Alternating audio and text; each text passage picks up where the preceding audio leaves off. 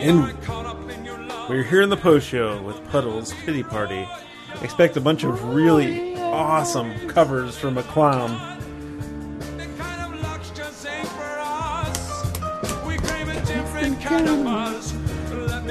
Who's the band that he's playing with there? It's uh, Vintage. What's that called? The band he's playing with there? Because they do like lounge versions of lots of covers. That band. Is it uh, What's it called? postmodern jukebox? Postmodern jukebox, yeah. So I'm hardly an expert in those guys, but check them out because if you like the lounge versions of pop songs, they do those regularly. I like them when they're good, but it needs to have a good song at its core, right? I don't like Right. just just having a lounge Sure. song of a bad song. Well, when you're in the bathroom, I found Like I think this is a good this is a good song. I, I really Yeah. do like this song. well when you're in the bathroom, I was looking for other Puddles songs and I came across Space Oddity, which is a good song. Uh-huh. I only listened to the beginning of it, but it didn't strike me like Right. um, Royals does. You want me to play this one here? Yeah, go ahead. All around me are This is like just haunting. Well, this is I mean this It's a is haunting based song, on, but well the original song is not this haunting, and then it was Yeah. that version that was made that's a haunting version, right? I mean, Okay. because you, you've heard the original version, right? I think so. It's it's uh, uh, Tears for Fears, which I know you don't like. So like here, here, All right. So Puddles, please just stand still for a this is the second. original song.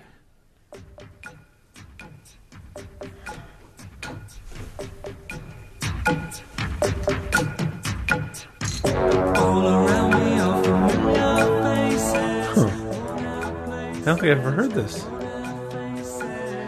Who sings the the, po- the popular s- haunting version? Uh, Gary Jules, I guess. I think right. Is that who it is? oh, oh, I thought it Or was Michael Andrews. I thought it was a brand name that I would recognize. So it is, so listen to when it gets to the chorus. You'll see like how it's really different. Right, this like beat Yeah, background. the poppy. It's so different from the version which, yeah, I'm sure you're used to, which is like Yeah, this is. This- I thought this was the original. Mhm. Okay. It's like when um. So I think we've talked about this before, but "Personal Jesus," right, right? You have Depeche Mode's version. Have you heard Johnny Cash's version Yes, with the Hammond organ? Mhm. You know, the Hammond organ kind of has that a bit of accordion thing, you know, like pipes going on, Right. and. I, ju- I just think you know the the liveliness of Johnny Cash's version of "Personal Jesus." It's a more bouncy. It's more, you know, it um, it, and that works for me. You know, Well, in the same sense, like Johnny Cash also did a, cover of "Hurt," which I think works better than the original Nine Inch Nails. well, yeah, "Hurts" is is, oh man, Hurt is just a special song. Yeah. It won a Grammy, right? I mean, it, yeah. And uh, I know I told this. this. Here's the chorus. Like without, this I mean, it's good, so much more fitting, I think, to, to, to the lyrics. Yeah. But uh, it's it's so weird to think that wow, that came from that, and, and that's it, I think it's cool that you can take something like that and pull this interesting stuff out of it. Yeah, I mean, this song is is haunting and beautiful. And the other was it Depeche Mode? You said No, no, it was uh, uh, Tears for Fears. Tears for Fears.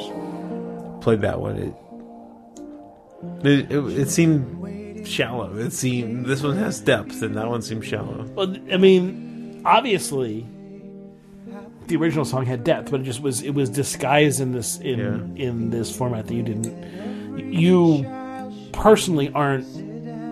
I wouldn't say allowing to have depth, but I mean it's the same way. Like if I heard a death metal song that had depth, I wouldn't get it because I would just hear the death metal. Right. Okay. So so it's not like uh, yeah. I mean, I don't know exactly what I'm trying to say, but it, it, it's just reinterpretations of of good songs will carry through. So I was telling Greg before we had some dinner and stuff before we started the show. Uh, you know, when *Handmaid's Tale* won Best Drama at the Emmys, I figured I'd give it a watch. So I, I I just finished up last night. Um, it's it's an interesting. I, mean, I see why it won the drama. And you talk about the Emmys or politics as well, and certainly because of if Trump wasn't president, I don't think it would have won Best Drama.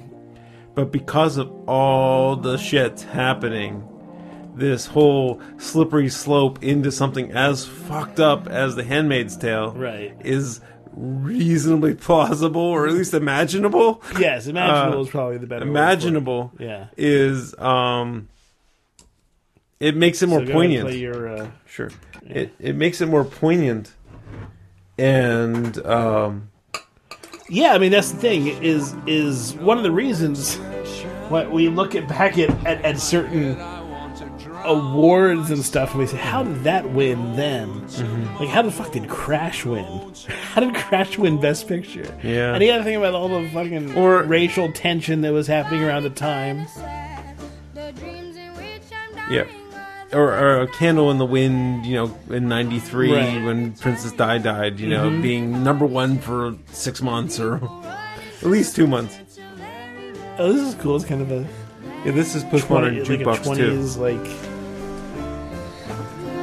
Yes, a duet with postmodern jukebox as well. so so now I'm like now I'm like losing my place in my thinking because of this. Okay, um Talking about awards and the the uh, the world in which they've won.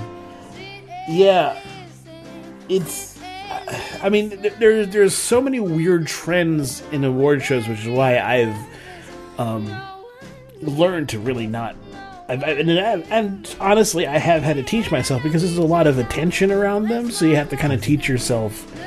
Don't pay attention to this stuff, because what what I found is like there's cultural and political things in terms of certain wars, and then there's also this weird like industry stuff that goes on. Like Julia Louis Dreyfus is great. I totally mm-hmm. understand it, but there's no reason why she should have won four times in a row for her Veep Right. award. You know, there are other performances that could be celebrated. I gotta get So back into like- Veep because I watched some of the early seasons and I stopped watching because sure it was kind of funny, but Yeah, it was it's- kind of forced. it was never my favorite of, of that kind of genre. I mean, it sounds re- like I- it's got better. I really enjoy the original In the Thick of It.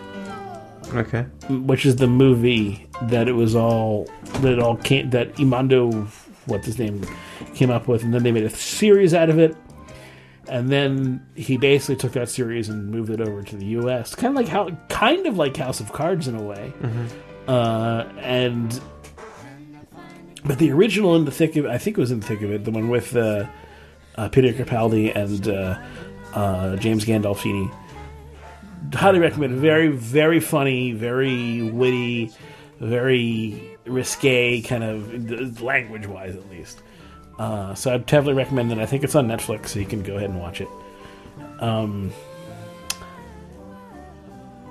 but I think that's all I really need because because you get there's a story, there's all the little wordplay and shit, and it's all done in an hour and a half, and there you go, you're done. You got you got it all, and I think that gets it. And this is sort of like the the the series is like taking that. It, it's doing what stranger things does which is taking a concept and just stretching it all all out. And i do and, and the the concept doesn't have that kind of legs. Uh, a little like am star wars. Uh, so it, it's it, it it's you know let's try so- another Mad World cover here. Let's see if this ain't good. oh, that's like, not mad world this is creep this is Mad World, Haley Reinhart. But yeah, like an angel do you want to play it or no? Sure, listen. It's a good song. All right. That's the thing that remember the the Facebook movie did that. They they Mm-hmm. uh, uh, uh, social network they used that as their song for the preview, which was a great way to take that song and turn it into something else, and yet still have the the I don't know the power of the song come come Mm-hmm. through.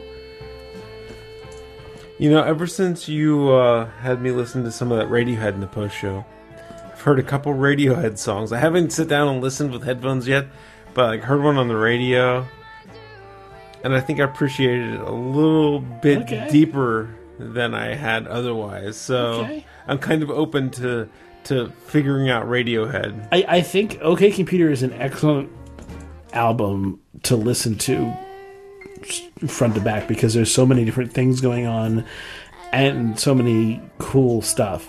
I really think that I think That- it's that's not doing I think it's me. Pablo Honey is my favorite. No, not is it Pablo Honey? The one with um what's the which which one which one is my favorite album is uh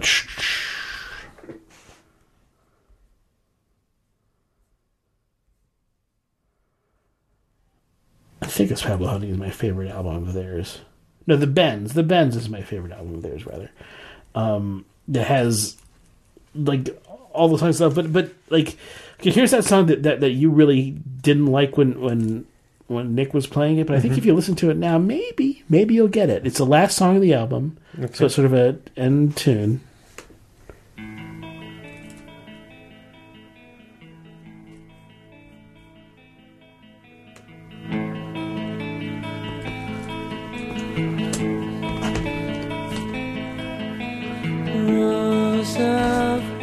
Now you were saying like you thought they were kind of like stuck up or something. That was your original. I don't know if it's stuck up, mopey, boring. Kind of my feel.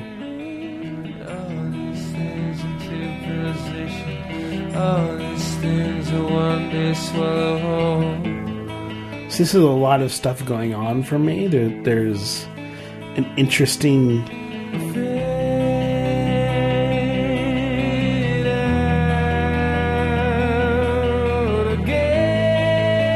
See, I mean, let's keep it going. No, play it. I'll listen. Mm-hmm. Just, I mean, generally, I think of mopey and boring when I think of both Depeche Mode and Radiohead. I understand Depeche Mode for sure,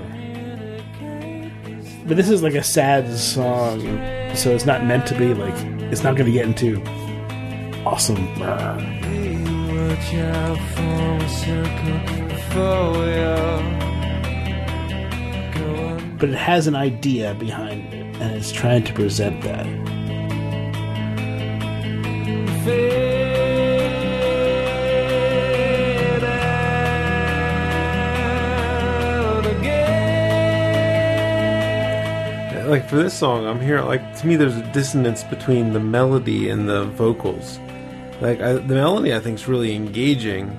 The guitar riff that's happening, it's repeating on like you know like seven different measures and mm-hmm. repeating and repeating, and the vocals are just like I, I do understand the first part. Of, the first part, at least. Now it seems like it's getting a little more rich now.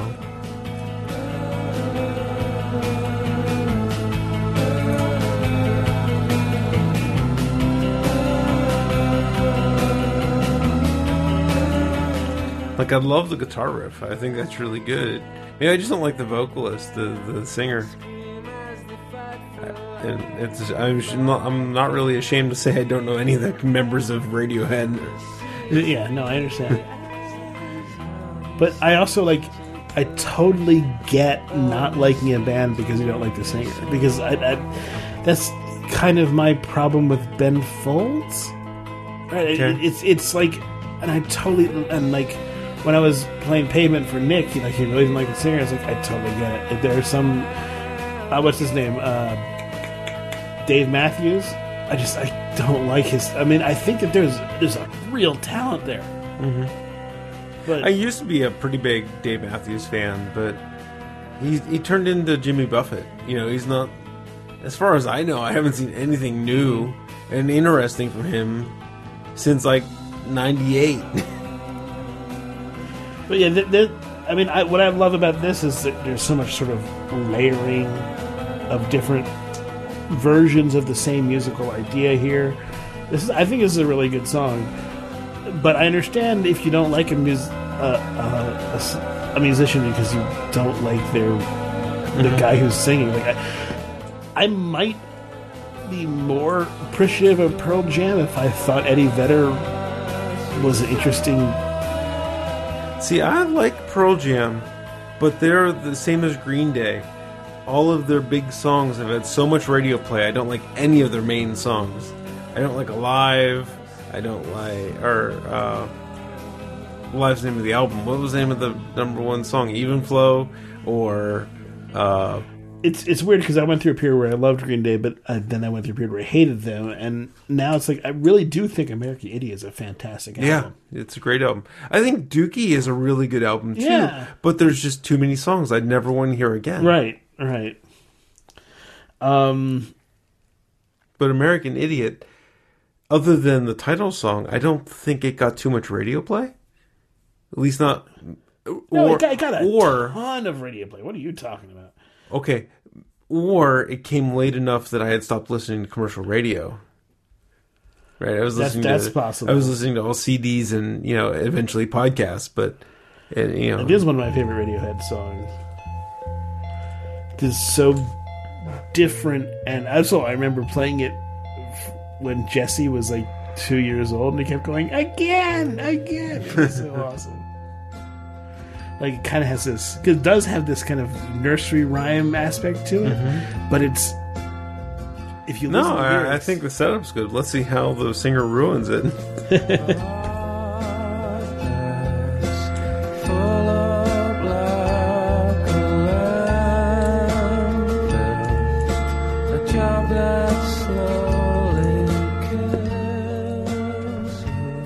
making it easy for me. I, mean, I just don't think I like Okay, his sorry, just- style and his just- tone. just you know inject your heroin and and you know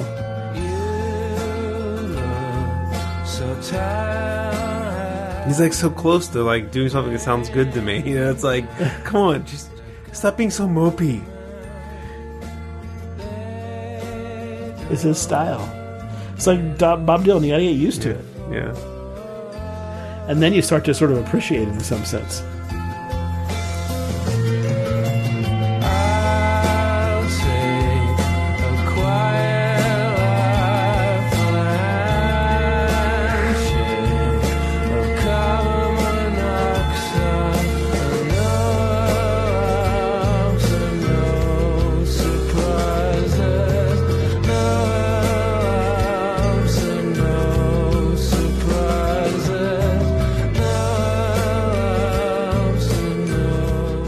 what I need to do is find some Radiohead covers. no, I'm serious, right? Good covers, just someone else singing the song and see how I feel about it. i guess that might work but i yeah. there are plenty I- of there are plenty of covers okay here's a great example i think i may have played this for you but uh uh par- there's a youtube cover of, of paranoid android that does it's only youtube clips. There's no radiohead in this at all. I think it's fantastic. Okay. okay. Well, was paranoid android is one of my favorite songs of them but but anyway is only using clips from youtube only using artists from youtube.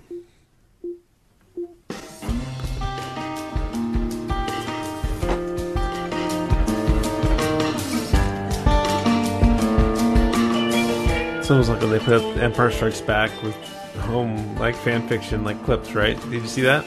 I didn't, but but this is this is really well edited too. It doesn't start great. it gets you'll see.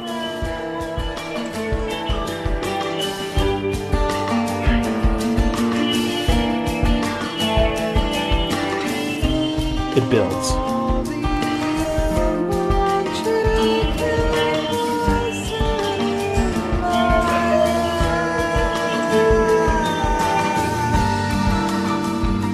You better build a really big fucking way. Starting.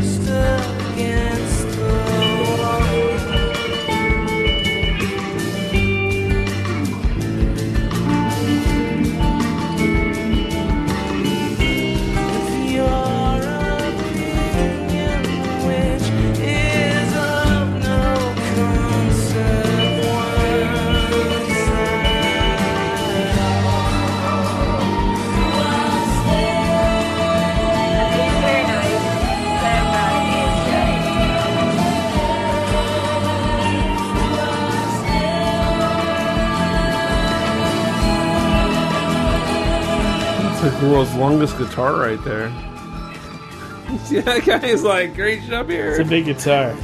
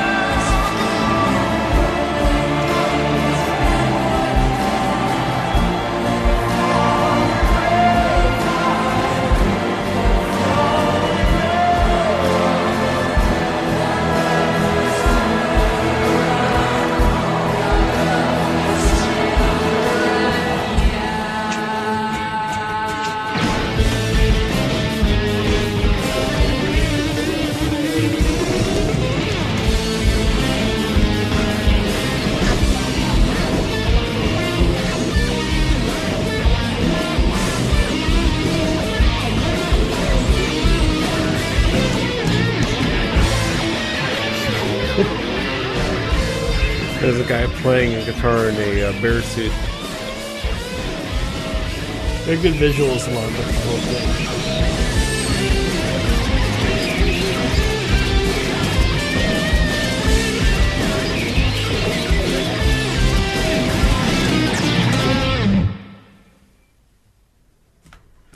No. No, really.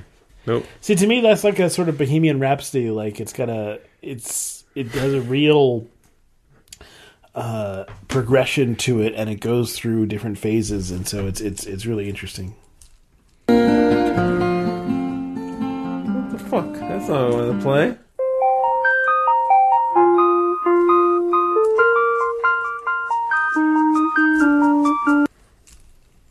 What do you play? I don't know. It's not working. What the fuck is this?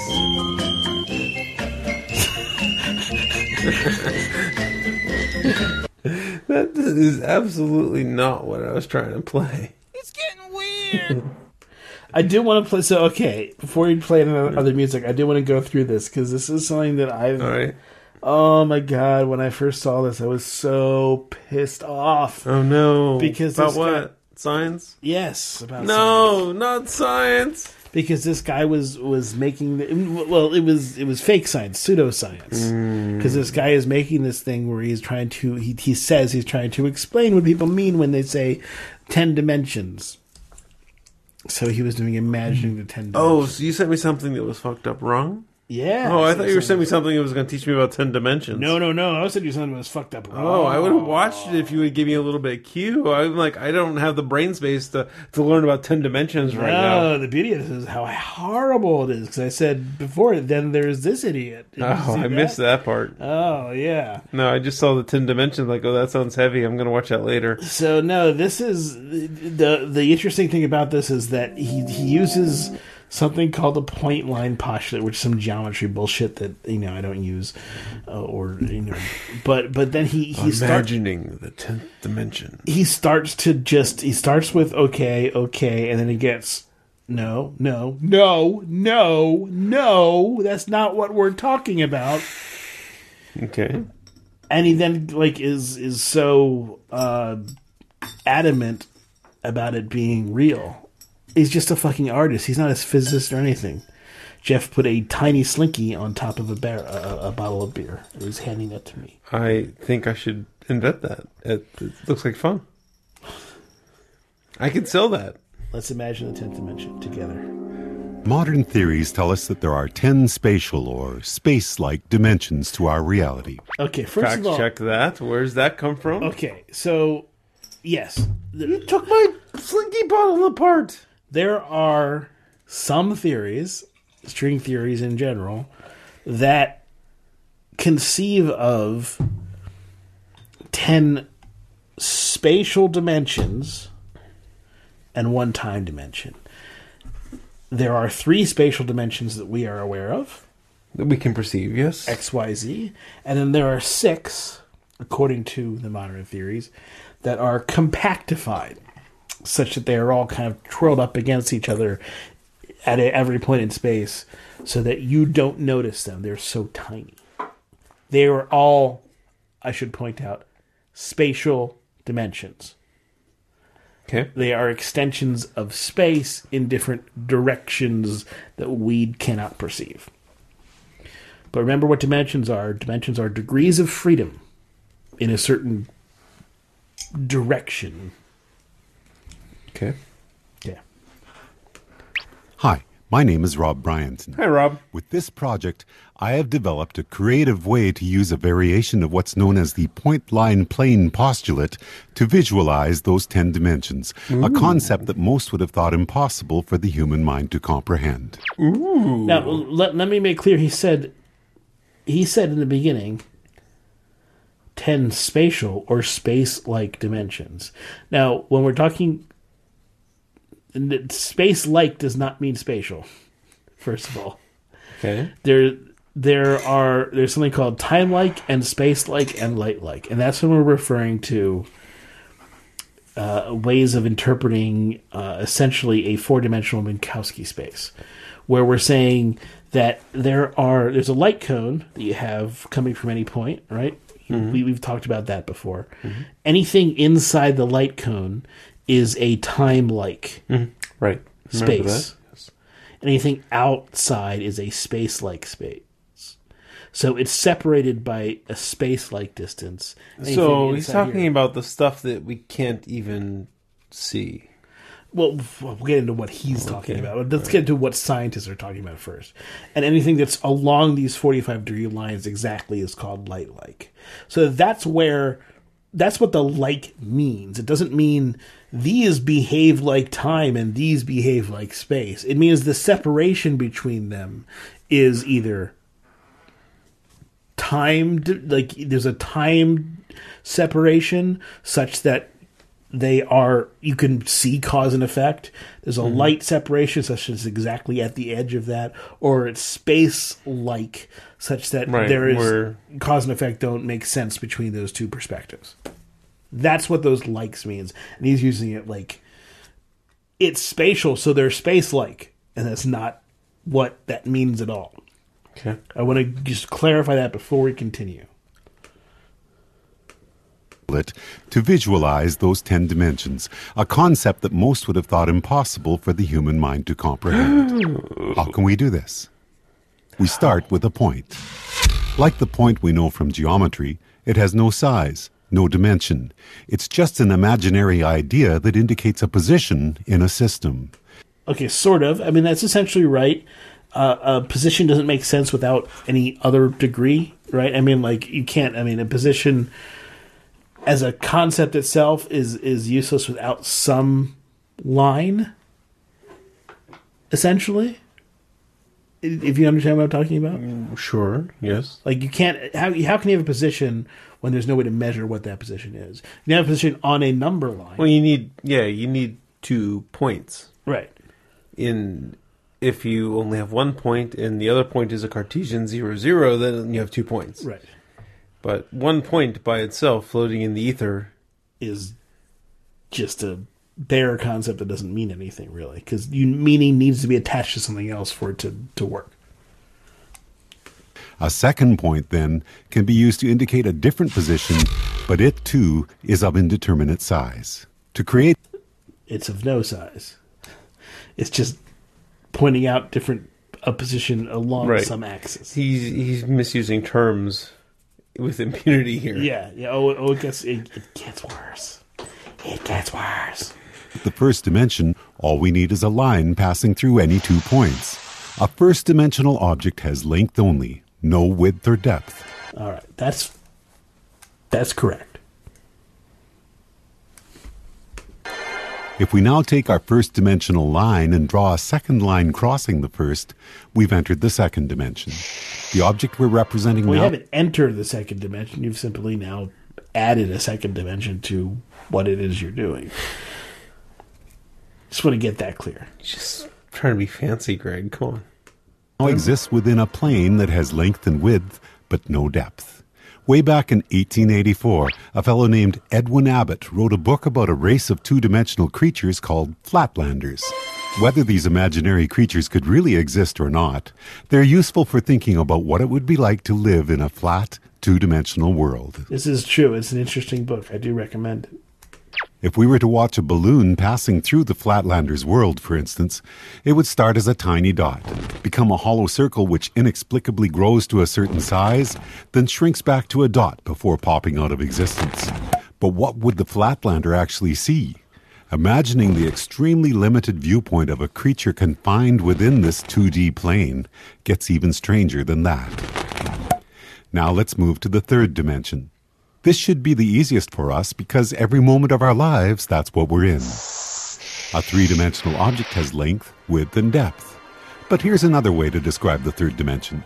If we imagine an ant walking across a newspaper which is lying on a table, we can pretend that the ant is a flatlander, walking along No, you can't really, but all right. Along on a flat, two dimensional newspaper world.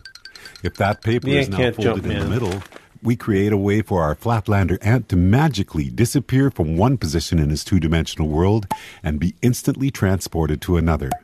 We can imagine that we did this by taking a two dimensional object and folding it through the dimension above, which is our third dimension. That's true. I mean, you can imagine this sort of concept of folding one dimension onto an, you know, in in a in an external dimension and mm-hmm. bringing it back and sort of crossing through that sense. That that's that's fine. That makes sense. It'll be more useful for us as we begin to imagine the extra dimensions if we can think of the third dimension in this way.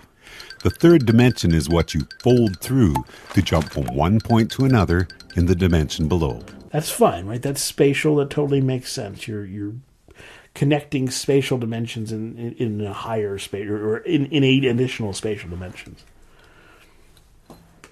To be clear, no matter what dimension you are folding, it provides a way to move instantaneously from one distant position to another. A wormhole is the scientific term for this concept. Scientific term. Okay. Now let's look at the Because fourth we've we've had so many wormholes like studied. Right. So okay. So now let's look at the fourth dimension. Just like any other spatial dimension, it's made up of two opposing directions. But we 3D creatures only experience this dimension in one of those directions. Why is that? Okay. The, this is where things start to fall off the rails. The fourth dimension is a different degree of freedom that we call time. And while we have a perception of the past and we have a perception of a incoming future, it's unclear how that relates as a spatial dimension in terms of spatial qualifications that we use where you can move through space uh, and remember that, that one of the very interesting things about spatial stuff is that where you are in space doesn't matter. Right? There's qual there's conserved quantities as you move through different space. So a, a system in one space behaves the same as a system in another space, and that's not necessarily true for the fourth dimension. It is in some sense if you go into energy conservation that where that's where energy comes from, but that that's a different thing. we won't get into. I just want to clarify that the fourth dimension is different than the first three when we talk mm-hmm. about fourth dimension and time. It's different, doesn't work the same way. It's because you and I are made out of 3D atoms and molecules, and we derive our energy from chemical reactions which move in one direction only. Okay, that's What? that's not why. Uh, so he's saying because a chemical reaction progresses, we're stuck in moving forward in time. Is what he just said. Yeah, and really no one knows why. I mean, it, it seems to be something associated with entropy that's our best option right now, but that's it's not like for sure. But anyway, we'll continue. But science shows us that time's reverse direction is just as valid. And in fact, the standard definition of antimatter is that it's matter which is moving backwards in time. No, it's not. No. No. Um now it's true you can model antimatter as if it were exactly the same as matter moving backwards in time. But that is not the standard definition. Because if that were the case, then we'd be surrounded by fucking antimatter. Because we'd see matter moving backward in time all the time. Uh, and that's not exactly what that's not what we see at all. We see antimatter coming out of collisions and things like that. We do not see antimatter being produced constantly, which is what you would say if antimatter was matter moving backwards in time. Okay. Yes. I see. So rather than saying the fourth dimension is time, let's use the word duration. Oh, let's. If you were to imagine your body's duration as a shape in the fourth dimension, you could think of it as a long, undulating snake with your embryonic self at one end and your deceased self at the other. okay, sure, right, fine. You can see yourself as a as a tube through a three dimensional space in some sort of four dimensional construct. That that's fine, right? Yeah. I But like it. because our This reality is observed one quantum frame after another from the third dimension, we are like our second dimensional flatlanders.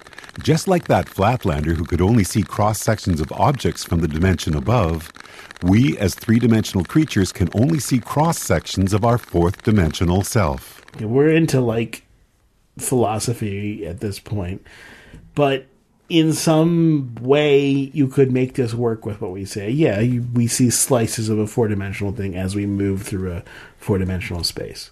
Okay, all right. And just as you and I require the fourth dimension to change from state to state, think about how for a 2D flatlander, time would be one of the two possible directions in the third spatial dimension. No. How can time be a spatial dimension?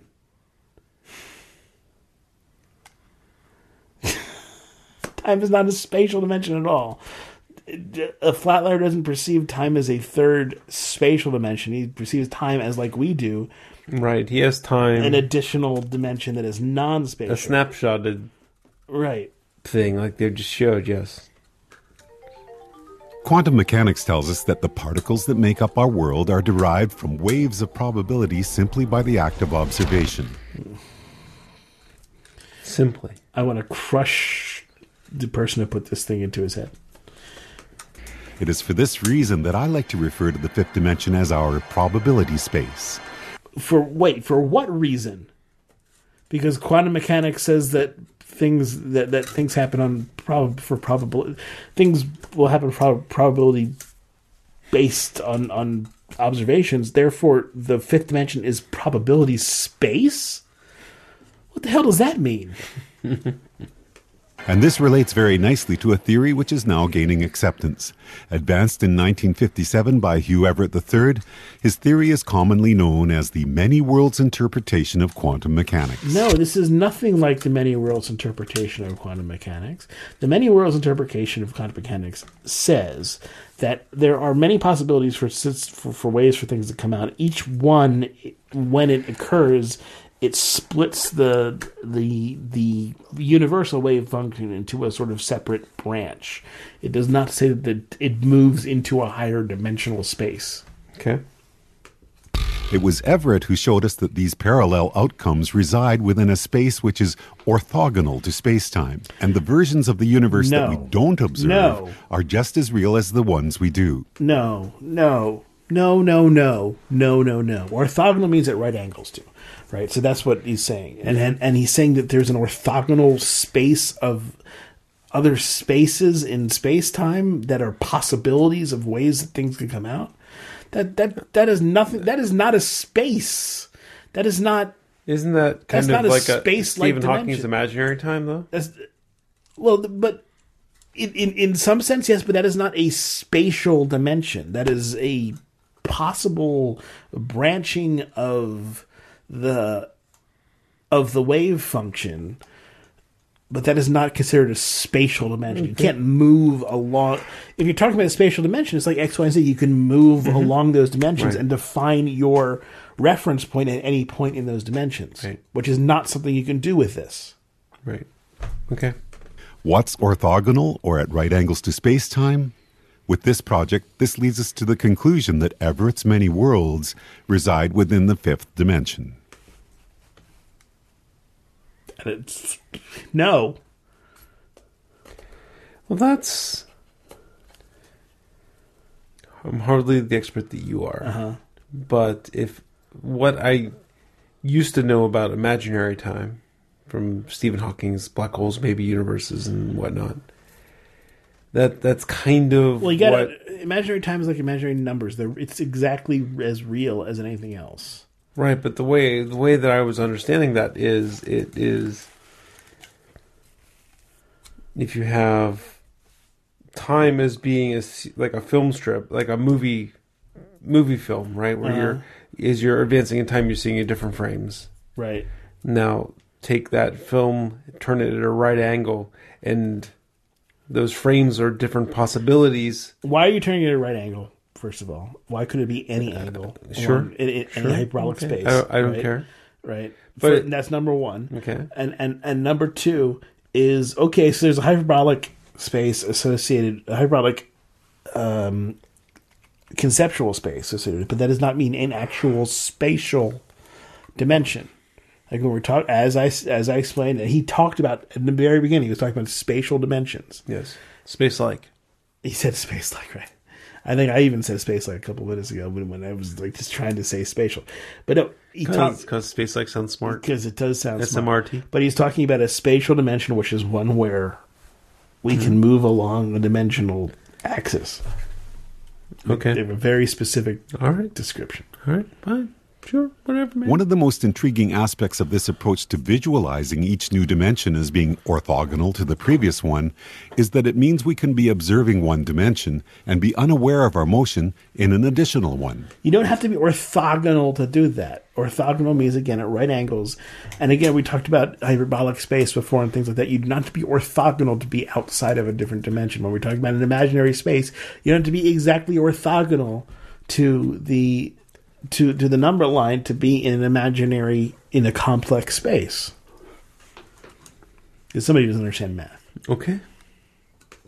Here's a simple example. If we make a Mobius strip, take a long strip of paper, add one twist to it and tape the ends together, and draw a line down the length of it, our line will eventually be on both sides of the paper before it meets back with itself. It appears, somewhat amazingly, that the strip has only one side, so it must be a representation of a two dimensional object. And this means that a two dimensional flatlander traveling down the line we just drew would end up back where they started without ever feeling like they had left the second dimension. In reality, they would be looping and twisting in the third dimension, even though to them it felt like they were traveling in a straight line. Fine, but there's nothing orthogonal Fourth dimension that. feels like a straight line to us, moving from the past to the future with what some have called the arrow of time. But that arrow is, without us even being aware of it, actually twisting and turning in the dimension above. What?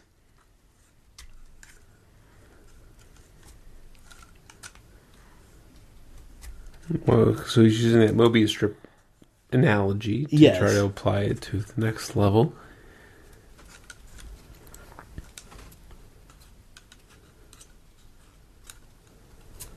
Seems legit to me, man. So the long undulating snake that is us at any uh-huh. particular moment will feel like it is moving in a straight line in the fourth dimension, but there will actually be in the fifth dimension a multitude of paths that we can branch to at any given moment. Those branches will be influenced by our own choice, chance, and the actions of others. We move through those branches one Planck frame at a time. Wait, why? Why do we move through those branches one Planck frame at a time? What the fuck does Planck? I'm have to sure do he's going to explain it next. What, what does Planck have to do with it? I, I want to hear what he has to say. And this is why some physicists say that the fifth dimension is curled up at the Planck length. No, that it. Physicists say that because we're talking because because they are talking about very tiny spatial dimensions that are curled up together, and they're so the reason why we can't see them is because they require so much energy to get mm-hmm. there. That's, So is Planck frame a thing? no, I gotta go to the bathroom. the The Planck size is a particular size, and it's very very tiny. Sure. a lot of energy to But the, a Planck frame isn't a thing. I have no idea what he's talking. Okay. Well, I'm to Google it. Google the plank frame. This is to be the worst post show since the last bad post show. All right. Um, oh, look at that. American Historic Carpentry for the plank frame construction. No. Um, no, Google doesn't seem to know anything about a plank frame. Let's say quantum mechanics.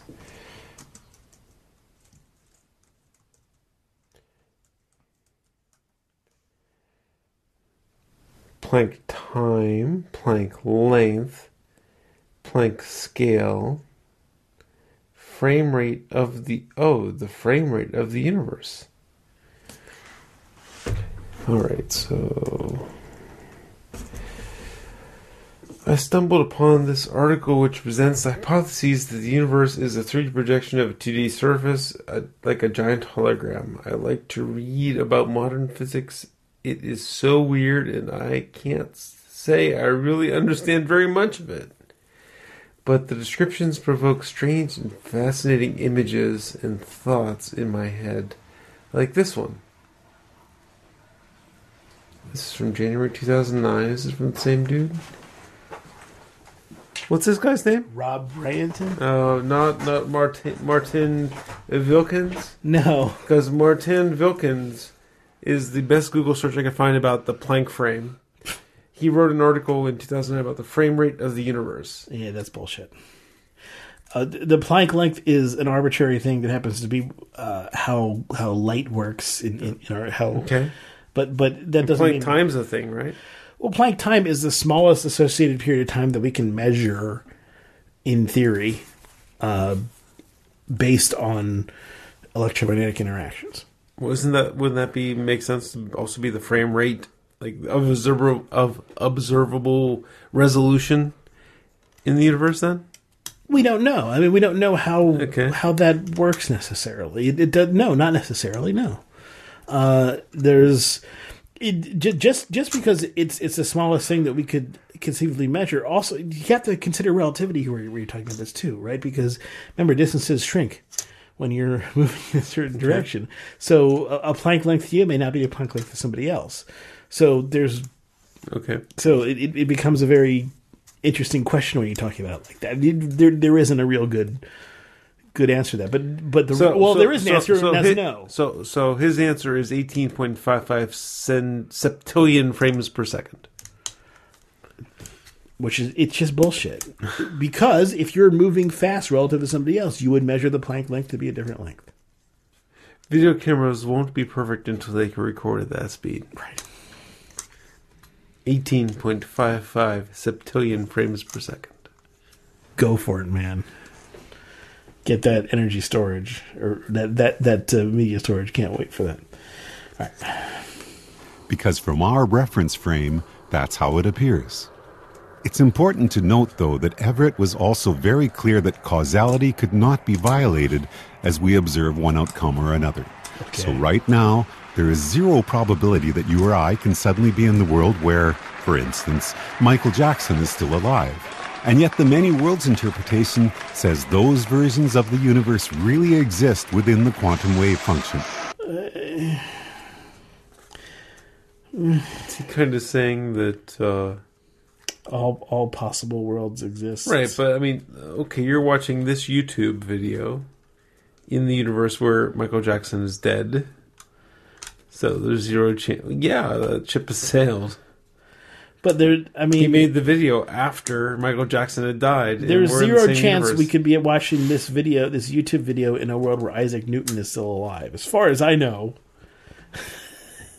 like No, come on. You have, you're not appreciating infinity. There could be a world where Isaac Newton was just born yesterday. There could be a world where But Isaac he- Newton why- lives for a thousand years. right, There could be a world where, where aliens come down and, and, and, and take him on a on a journey and then bring him. Yeah, it's okay.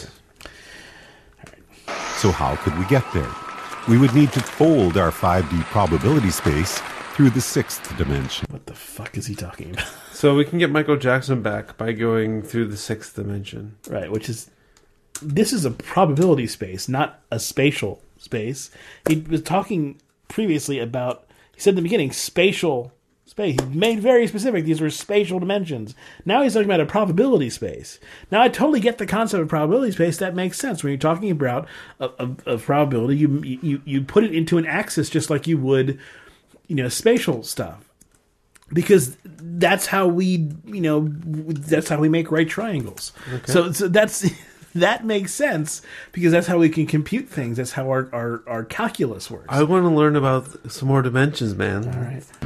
I like to call the sixth dimension our universe's phase space. Oh, he likes to call it our phase space. Why? A phase space is defined as a space in which all possible states of a system are represented, with each possible state of the system corresponding to one unique point in the phase space. Now, as I was saying, this is fine, but this is not a spatial dimension. Mm-hmm. Okay. So those points representing the versions of our universe where Michael Jackson is still alive are inaccessible to us from our current position within the fifth dimension, but they still exist within our sixth dimensional phase space. What? There's so, so so there's a line in What he's saying is if you had control of your sixth dimension, then you could move through all the permutations of reality. how could you move through something that is not a temp that is not a spatial dimension? How can you move Okay. in a non-spatial dimension? Uh, I'm hardly argue on his behalf, but what he's saying is when you, you gain extra degrees of freedom as you, if you were able to control these advanced dimensions. But extra degrees of freedom simply define points on from a very from a, from a origin. They do not allow you to actually move from one system from one place to another. Uh, I don't know. Mean, the interesting Stuff. thing about spatial dimensions is that you can move one system from one spatial area to another spatial area and nothing changes. And that is why spatial dimensions are so interesting and fascinating to us. And just because you can define other things into other conceptual dimensions does not mean that there is a way to move them because that does not make sense. You can't do the same thing. You can't do the same kind of operations in some imaginary phase space. Okay. Now, as we enter the seventh dimension, we're about to imagine a line which treats our entire sixth dimensional phase space as if it were a single point. What? Wouldn't it be exactly like every other transformation up the dimension chain? Why is this one different? Why is this one turned into a point? Let's see what he says. You could say that this point represents what Einstein was thinking about when he said the separation between past, present, and future is only an illusion. No, we already called that, That the was a fourth couple dimension. dimensions That was the ago. fourth dimension, right? Yeah. Why would that point? You've already once you've gotten into this sixth dimension where you say you have all the possible stuff. How can you go further? Well, he's had a half million views. He must be legit. Some would call this point infinity for our universe. All possible outcomes, all wrapped up as one single, timeless everything. So, if we intend to draw a seventh dimensional line that passes through this point, we need to be able to imagine what a different point in the seventh dimension is going to be, because that's what our line needs to pass through. But how can there be anything more than infinity? The answer is there can be other completely different infinities, other different everythings, created through initial conditions which are different from our own Big Bang. Why would that? Why would that not be just a part of the possible states that you were talking about before? Why would that not be just a part? Uh, why would the Big Bang be something that starts our dimension, but then there's like He's kind of talking about like separate universes, right? I mean, he's trying to. Yeah, he's no, that is exactly what he's trying to talk about. But the point is, he's calling them. He's saying this is what scientists are talking about when they say tenth dimension, and this is nothing at all like what scientists are talking about when they say ten dimensions. No, this is seven. Not, not even. But th- this is not anything at all like what scientists are talking about when they go beyond four. I just want to hear about the eighth dimension. Different initial conditions will create different universes, where the basic physical laws, such as gravity or the speed of light, are not the same as ours, and the resulting branching timelines from that universe's beginning to all of its possible endings will create a phase space of all possible states different than the phase space associated with our own universe. Think about this. What if the 7D line we just drew represented all possible universes with different values for gravity, with our universe someplace on that line? Lower gravity than ours would be in one direction, and higher gravity in the other. Would that line be a way to get to every possible universe? No. In order to represent other universes with the same value for gravity as ours, but with other basic physical constants changed, we need to branch off to the possibility.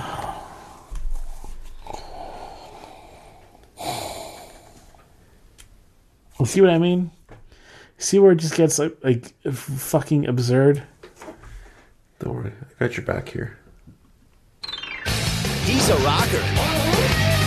Doctor, Don't tug on that. You never know what it might be attached to. inventor, Activate Oscillator. He's broken the sound barrier. philosopher, No matter where you go, there you are. And the only hero Buckaroo. Buckaroo. Buckaroo! Curse you, Banzai! who can save us all. Evil! You're inseparable from the eighth dimension! Grab him! Launch thermal pod. Buckaroo Banzai is pure nutty fun. I could never watch the whole thing. I like I, I could only watch twenty minutes before I turned that thing off. All right, let's continue with this video, huh?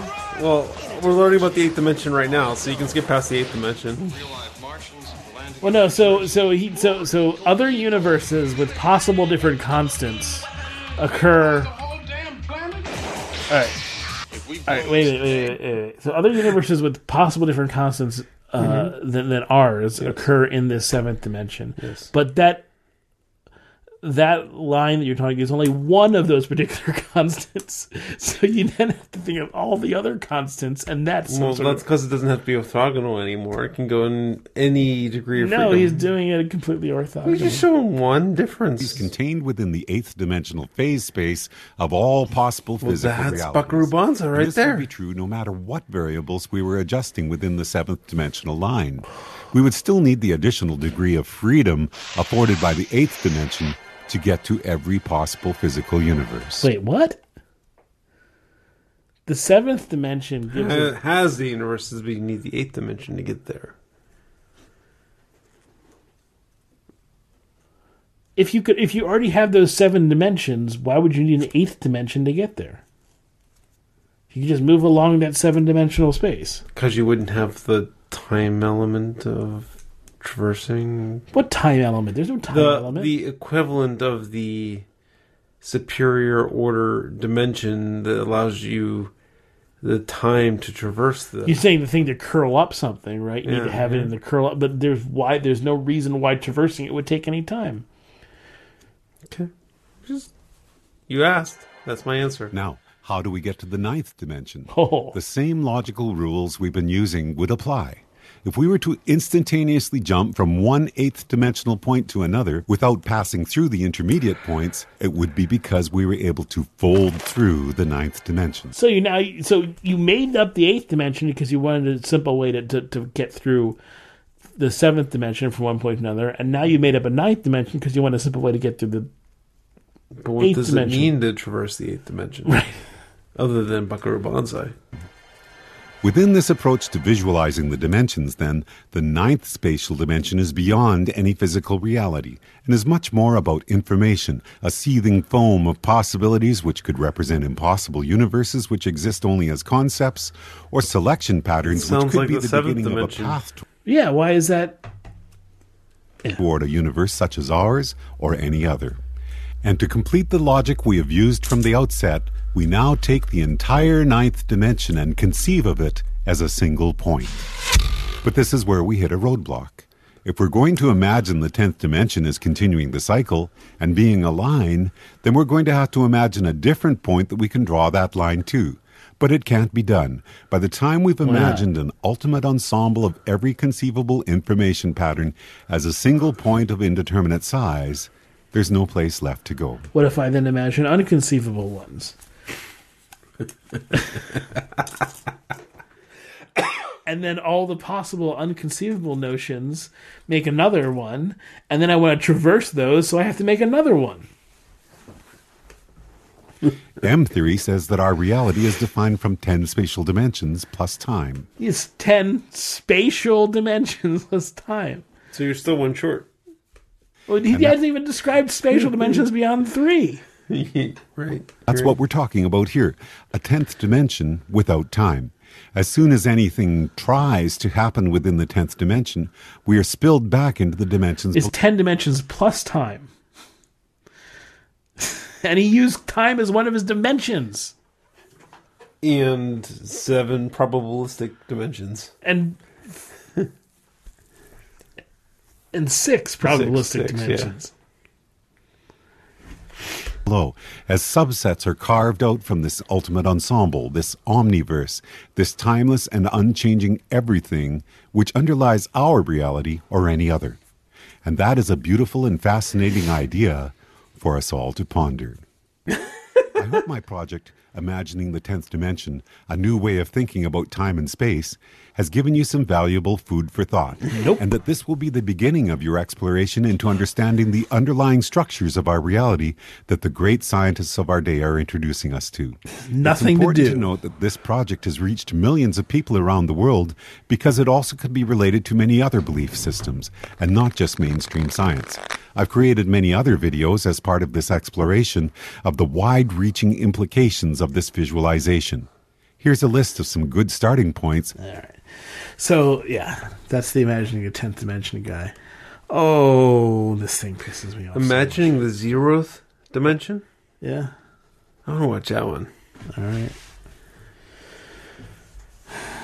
It's ten minutes long. Oh.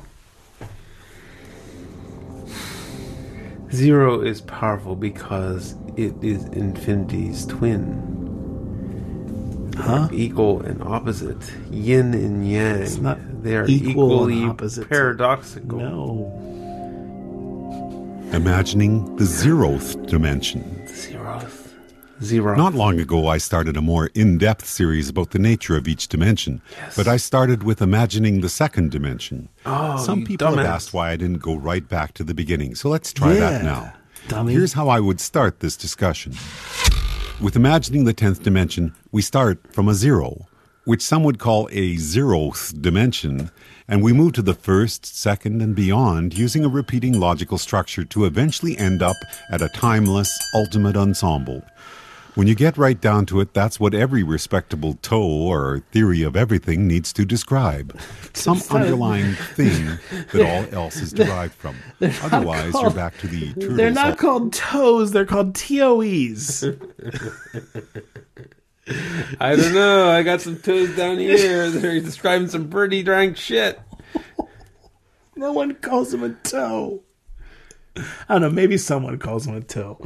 But no one looks at TOE and thinks, oh, that means toe. Or, or we're going to give, because they, it, it's, it's an initialism, not an acronym. It, No, wherever he comes from. toes. And there are 10 toes, so there must be 10 dimensions. That's it. Oh, I figured it out. Got you pegged, Rob Bryanton. all the way down joke that often comes up in these discussions. Reconciling this timeless everything, which with my project I'm calling the 10th dimension in its unobserved state, with the zero that we start from, a point of indeterminate size, is the mind blowing concept we arrive at with my project once we've imagined all 10 dimensions. I have often insisted that zero is not a dimension because, after all, we need two new directions to travel within to define a spatial dimension. Wait, what? You need one direction.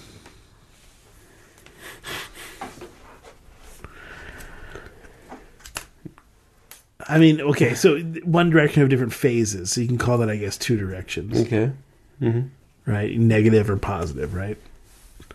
But it's the same direction. It's just the different phases that you go through. Okay. This guy. this guy. You brought him up. I have also suggested that the 0 and 10 represented on my Helix logo for this project are shown to be on a line within the other dimensions because they represent the two directions which take us towards the infinitely large one way and the infinitesimally small the other. Connect. Okay, I'm done. Fuck that. Fuck that shit. There ain't no tomorrow. Left, I said left. This is left. I mean my left. Your left, go your right. Fucker, the president's calling on. Is everything okay with the alien spacecraft from Planet 10, or should we just go ahead and destroy Russia? Tell him yes on one and no on two. The Adventures of Buckaroo Banzai. Which was yes, destroy Russia or uh, number two?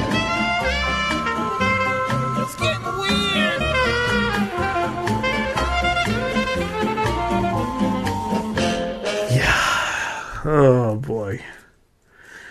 So now you know my pain, especially when, when I tried to comment on that. Like four years ago, I tried to comment on that. large bulbous head, its brain Oh, Why can't I get this fucking thing to play tonight? So, like I said, four years ago, I tried to comment on that, and I got attacked by essentially his supporters who were like Trump supporters. Talk it out over a cup of joe, and you could look deep in Is that fucking Banditos band?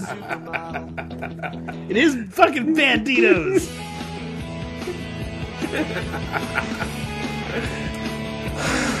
Play us out. Jeff, I'm gonna need one of your fingers. Have a good night, everybody fuss can never crack a smile or blink your cry